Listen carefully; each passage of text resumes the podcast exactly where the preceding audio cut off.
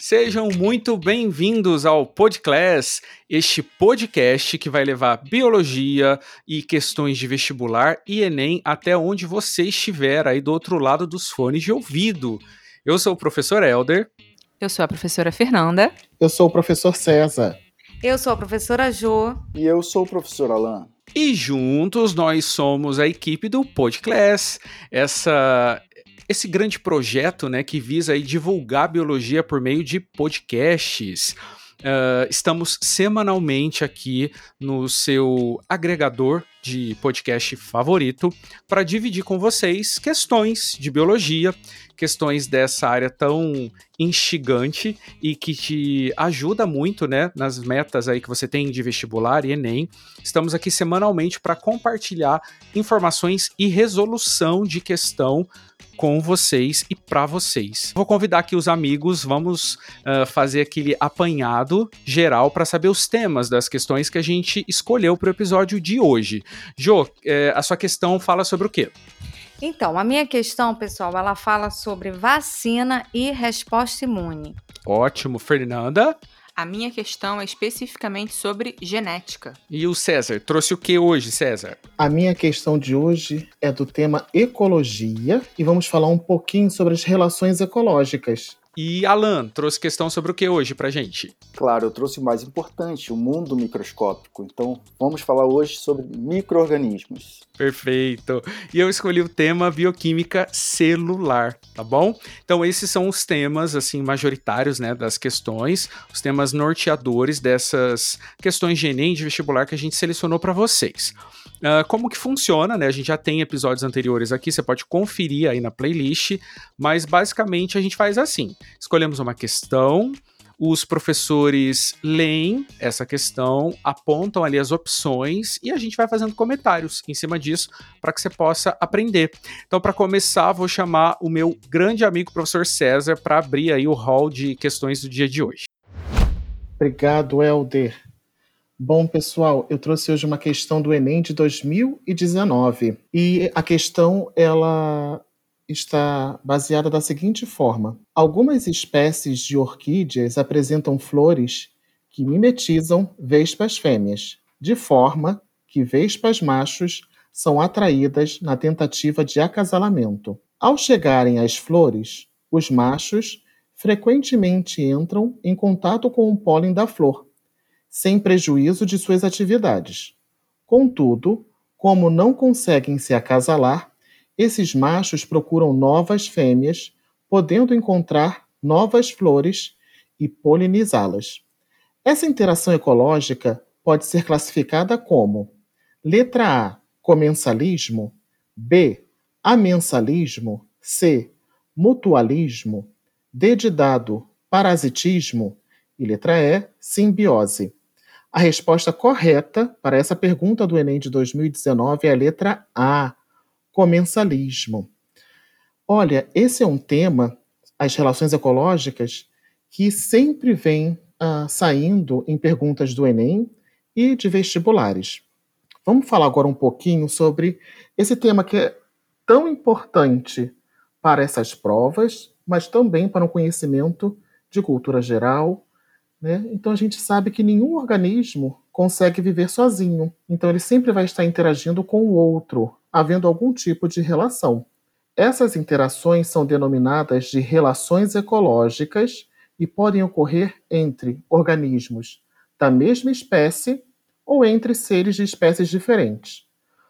Quando ocorre, pessoal, entre organismos de espécies diferentes, essas relações são chamadas de relações ecológicas interespecíficas, mas, quando ocorre entre organismos da mesma espécie, são chamadas de relações ecológicas intraespecíficas.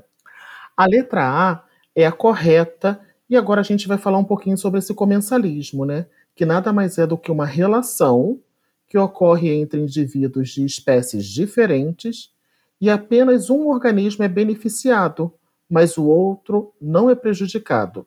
Nesse tipo de interação, um organismo está à procura de alimento.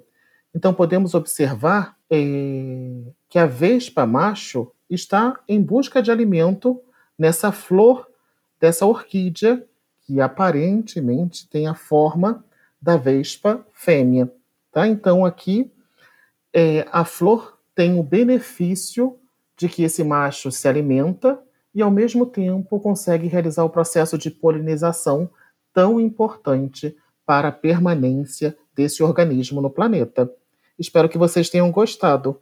Agora eu vou convidar o meu amigo Alan para a próxima questão. Alan, o que você trouxe para hoje? Olá, professor César. Então, eu trouxe uma questão sobre micro-organismos. Essa questão é um pouquinho mais antiga, né? Você viu que senhor trouxe uma, algo mais recente, 2019, não foi isso? Bom, minha questão é da UF, Universidade Federal Fluminense, 2007. Minha questão começa assim.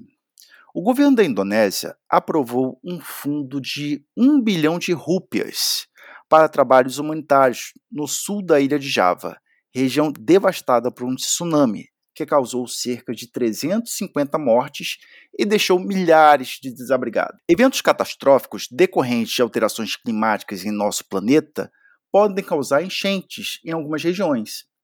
As autoridades desses locais se preocupam geralmente com a contaminação da água pela urina de ratos infectados.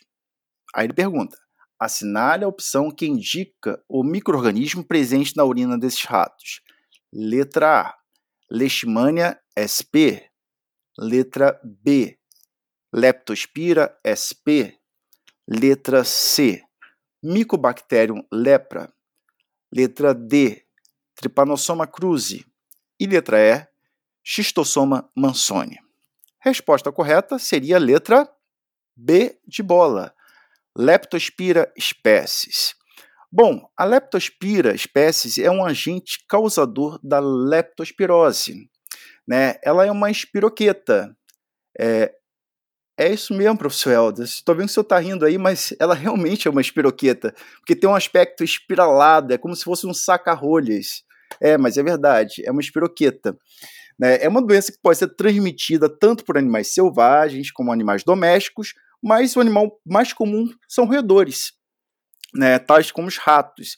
Então, por isso é, é, muito comum a gente ter essa preocupação, por exemplo, quando pega algum, por exemplo, uma latinha, se vai beber, abrir uma lata de refrigerante, qualquer coisa que seja, e vai beber ali, limpar, fazer uma boa higiene, porque esses ratos eles podem estar contaminados com leptospira, e ao urinar, e essa bactéria se acumula na urina, né? E ao urinar pode contaminar é, tanto recipiente quanto solo e essas regiões. Então, por isso, quando você tem uma enchente, você fica com medo de ter uma contaminação por essa bactéria.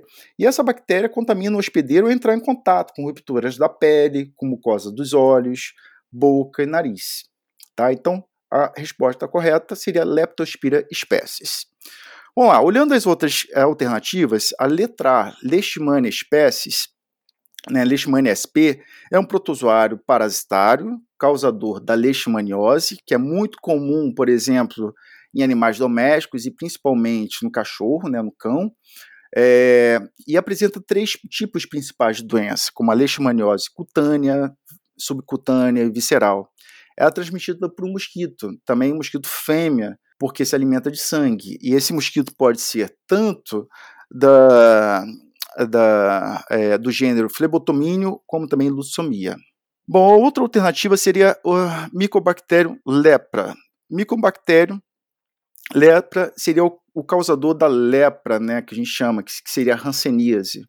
Né, uma bactéria que ela é, por muito tempo não sabia como ela era, ela era transmitida, hoje a gente sabe que são através de perdigotos, né? Então essa micobactéria ela vai se alojar principalmente em tecido nervoso e geralmente a pessoa que tem a, a, a, a lepra, né, a, a Hanseníase, pode ter uma, uma, uma perda de sensibilidade daquela região que está afetada.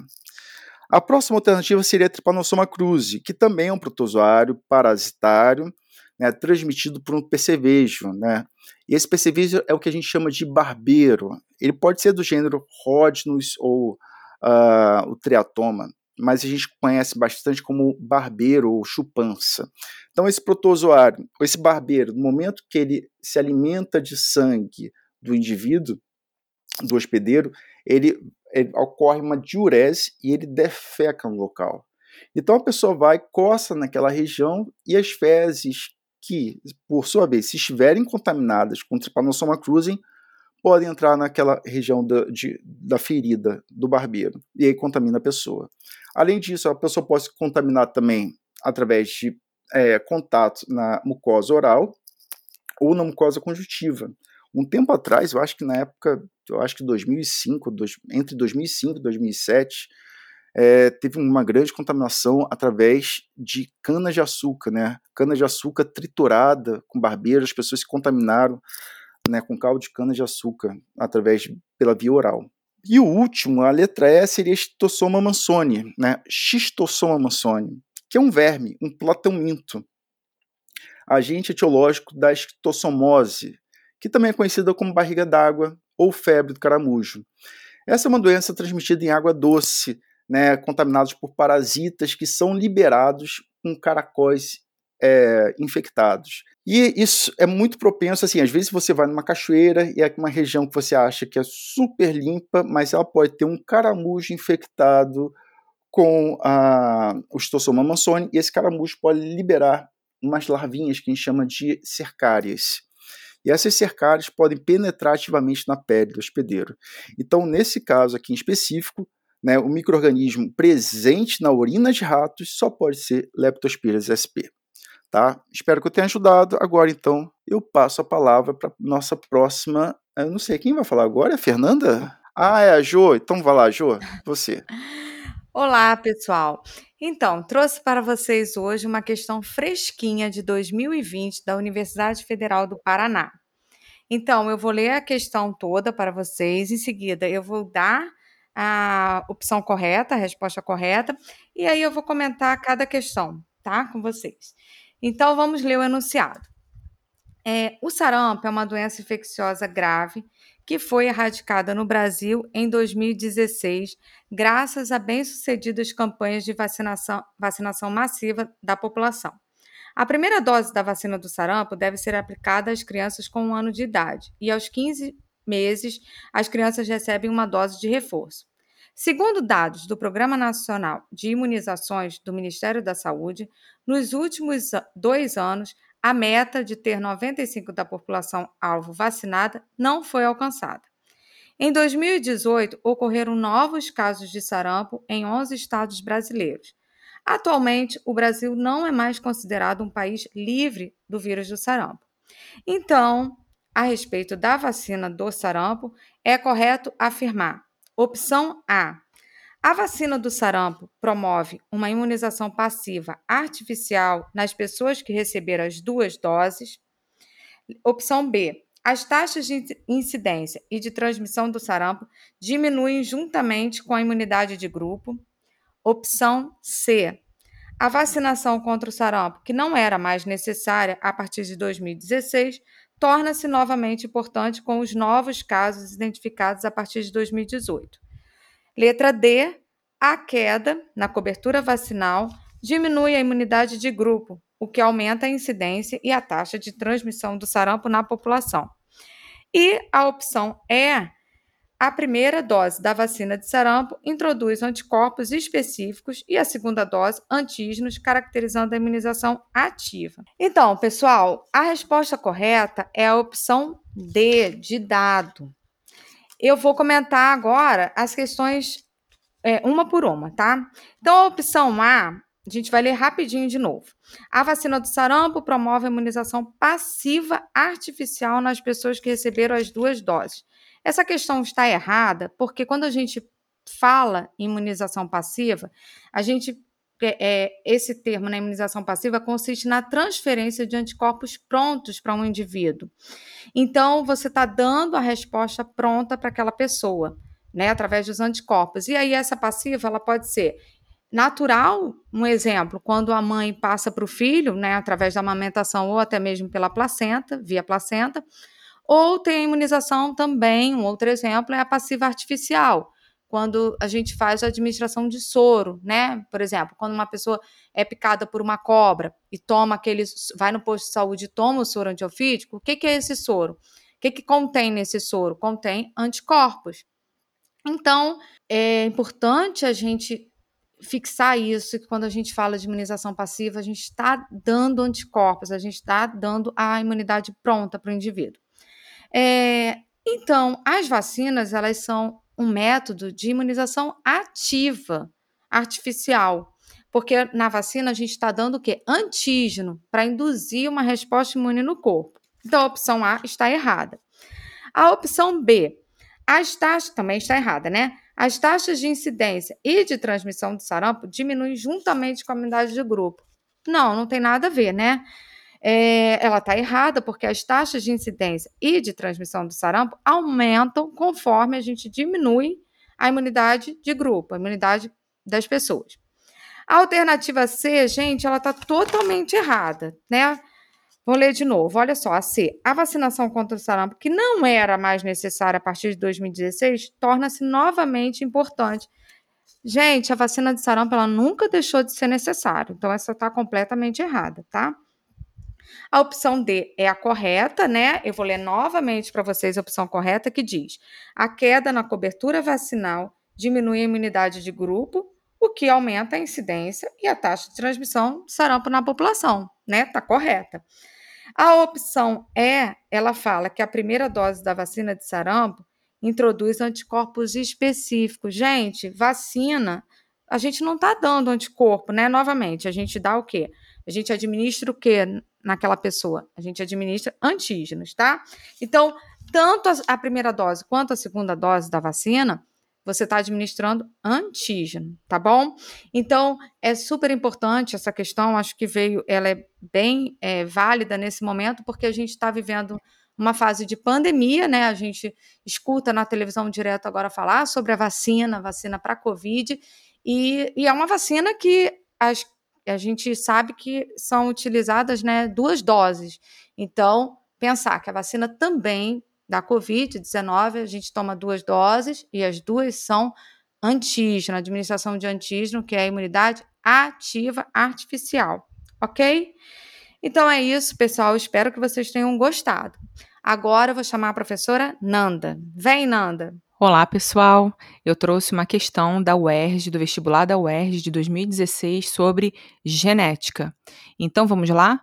Bastante atenção a esse enunciado. Em algumas raças de gado bovino, o cruzamento de indivíduos de pelagem totalmente vermelha com outros de pelagem totalmente branca produz sempre indivíduos malhados, com pelagem de manchas vermelhas e brancas. Admita um grupo de indivíduos malhados cruzados apenas entre si, que gerou uma prole de 20 indivíduos de coloração totalmente vermelha, 40 indivíduos com pelagem malhada e 20 indivíduos com coloração inteiramente branca.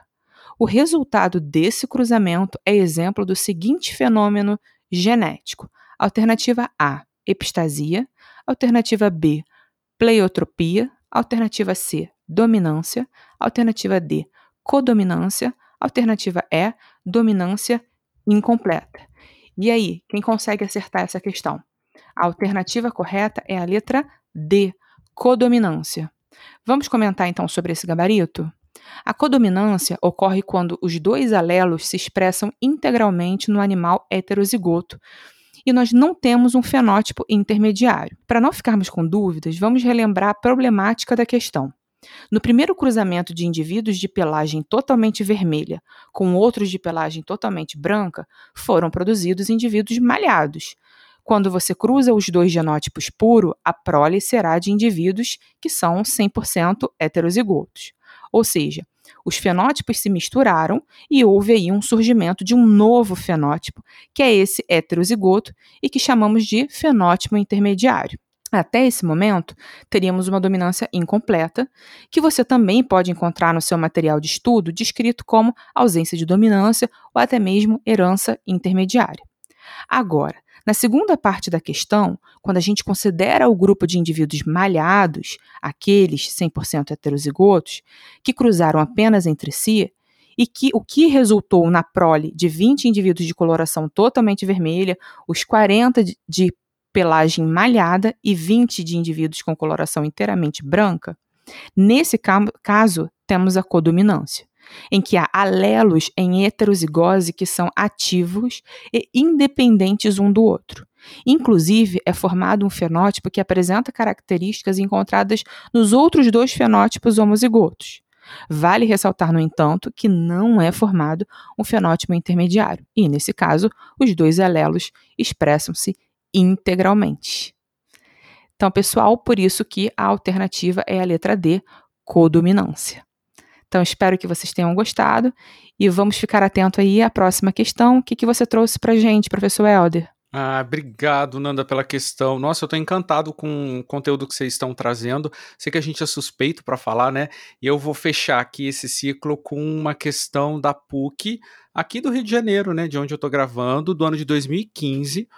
E o tema dela é bioquímica celular. A gente vai falar um pouco sobre macronutrientes. Bora lá então ler a questão.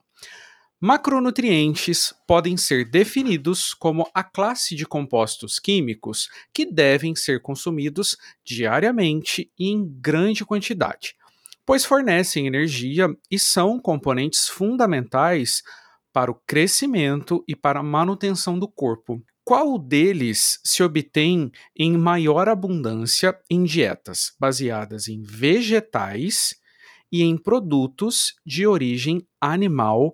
respectivamente. A letra A diz carboidratos e proteínas. Letra B, proteínas para ambas as dietas. C, proteínas e lipídios. Letra D, proteínas e carboidratos. E por último, carboidratos para ambas as dietas. Você consegue aí identificar qual que está certa? Pois então, a letra correta, a resposta certa dessa questão da PUC é a letra A. Carboidratos para dietas baseadas em vegetais e proteínas para dietas baseadas em produtos de origem animal. Então, o que, que eu acho interessante aqui dessa questão, né? Primeiro que é sobre comida e todos amamos comida, né? Mas os macronutrientes, eles podem ser divididos em três grandes grupos, eu vou sinalizar para vocês. Os carboidratos, que foram abordados nessa questão, as proteínas, que também foram abordadas aqui, e a gente também tem lipídios aí que tem uma representatividade. Mas o que, que é legal a gente relembrar e que essa questão da PUC busca, né, do, do candidato aí ao vestibular.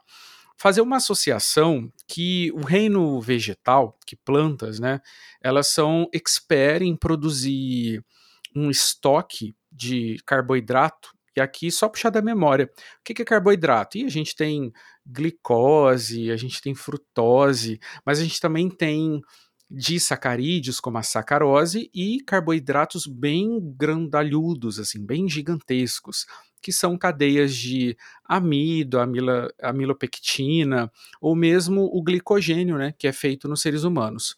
Os vegetais, eles são exímios produtores de amido. Então, uma estratégia dos seres desse reino é fazer grandes estoques de amido para poder fazer uma utilização ali pela planta. Então, basicamente, os alimentos de origem vegetal, além de terem o amido prontamente disponível, também vão ter um outro tipo de carboidrato, mas é um carboidrato estrutural, uh, que seria a celulose, que também é uma outra característica. Então aproveita para lembrar que carboidratos eles podem tanto ser é, energéticos, fornecendo material para a produção de ATP pelo indivíduo que está ingerindo, como também ele pode ter uma questão estrutural envolvida. Eu acho que aqui a celulose é um bom exemplo. E a questão da PUC prossegue, né, dizendo assim: e os produtos de origem animal? Então, produtos de origem animal têm como característica e majoritária serem confeccionados de proteína, né? Daí a gente pode pensar nas carnes e tudo mais. Uh, esses componentes eles são de origem plástica e construtora, já que a gente vai ingerir e fracionando isso até porções menores de aminoácido e depois o nosso corpo reestrutura isso da forma que quiser. Por isso que a letra A é a mais uh, importante, né? É tida como correta aqui. Tudo bem? Gente, essas foram as cinco questõezinhas que a gente preparou aqui para vocês. Mais uma vez, temas assim é, bem relevantes. Vem professor César falando de relação entre seres vivos, depois o Alan traz uh, a atenção para o mundo microscópico, e a gente está vivendo uma época que a gente precisa chamar atenção para esse mundo, né? A professora Jo falando de vacina, depois vem a professora Nanda trazendo conceitos de genética e eu finalizo aqui com bioquímica. Vocês estão curtindo esse modelo, né, esse esquema de episódio? Então vocês estão gostando? Ó, vocês podem nos encontrar aqui semanalmente, mas vocês também têm acesso ao nosso site, que é um portal podclass.com.br, onde a gente reúne, além de dezenas de podcasts exclusivos que não estão aqui nos agregadores, mas que são episódios feitos especialmente para você que está aí nessa empreitada de conseguir uma nota boa no Enem e nos vestibulares, né, seja para projeto de medicina ou para outros cursos. A gente tem dezenas de episódios que são inclusive assim reciclados, né? A gente todo mês tá colocando mais material inédito para vocês. Então, sempre material fresquinho. E o acesso ali é, é, feito além da maneira auditiva, né, pelos podcasts, você também pode ler e treinar questões, porque a gente tem um banco de quiz que também se renova mensalmente para trazer variedade de questão e novidade em termos tanto de Enem quanto de vestibular, tá bom? Então, qualquer dúvida, podclass.com.br. Vai lá, confere os planos de assinatura. Eu tenho certeza que você vai se encantar com esse material que a gente produz com muito carinho, beleza? Além disso, ó, quer dar uma sugestão que é, por exemplo, já pensou que maneiro, pessoal, a gente produzir episódios temáticos? A gente escolher um tema e fazer episódios aqui para o pessoal que está ouvindo a gente? Se você quiser dar uma, uma sugestão como essa, passa no nosso Instagram e manda um direct pra gente. É só seguir a gente lá no arroba podclass underline br, arroba podclass underline br. Lá no Instagram, você inclusive vai poder conhecer os nossos rostinhos e saber quem é essa equipe aqui de professores que cuida com muito carinho do seu aprendizado, tá bom? A gente se vê então no próximo episódio. Grande abraço, gente. Até mais.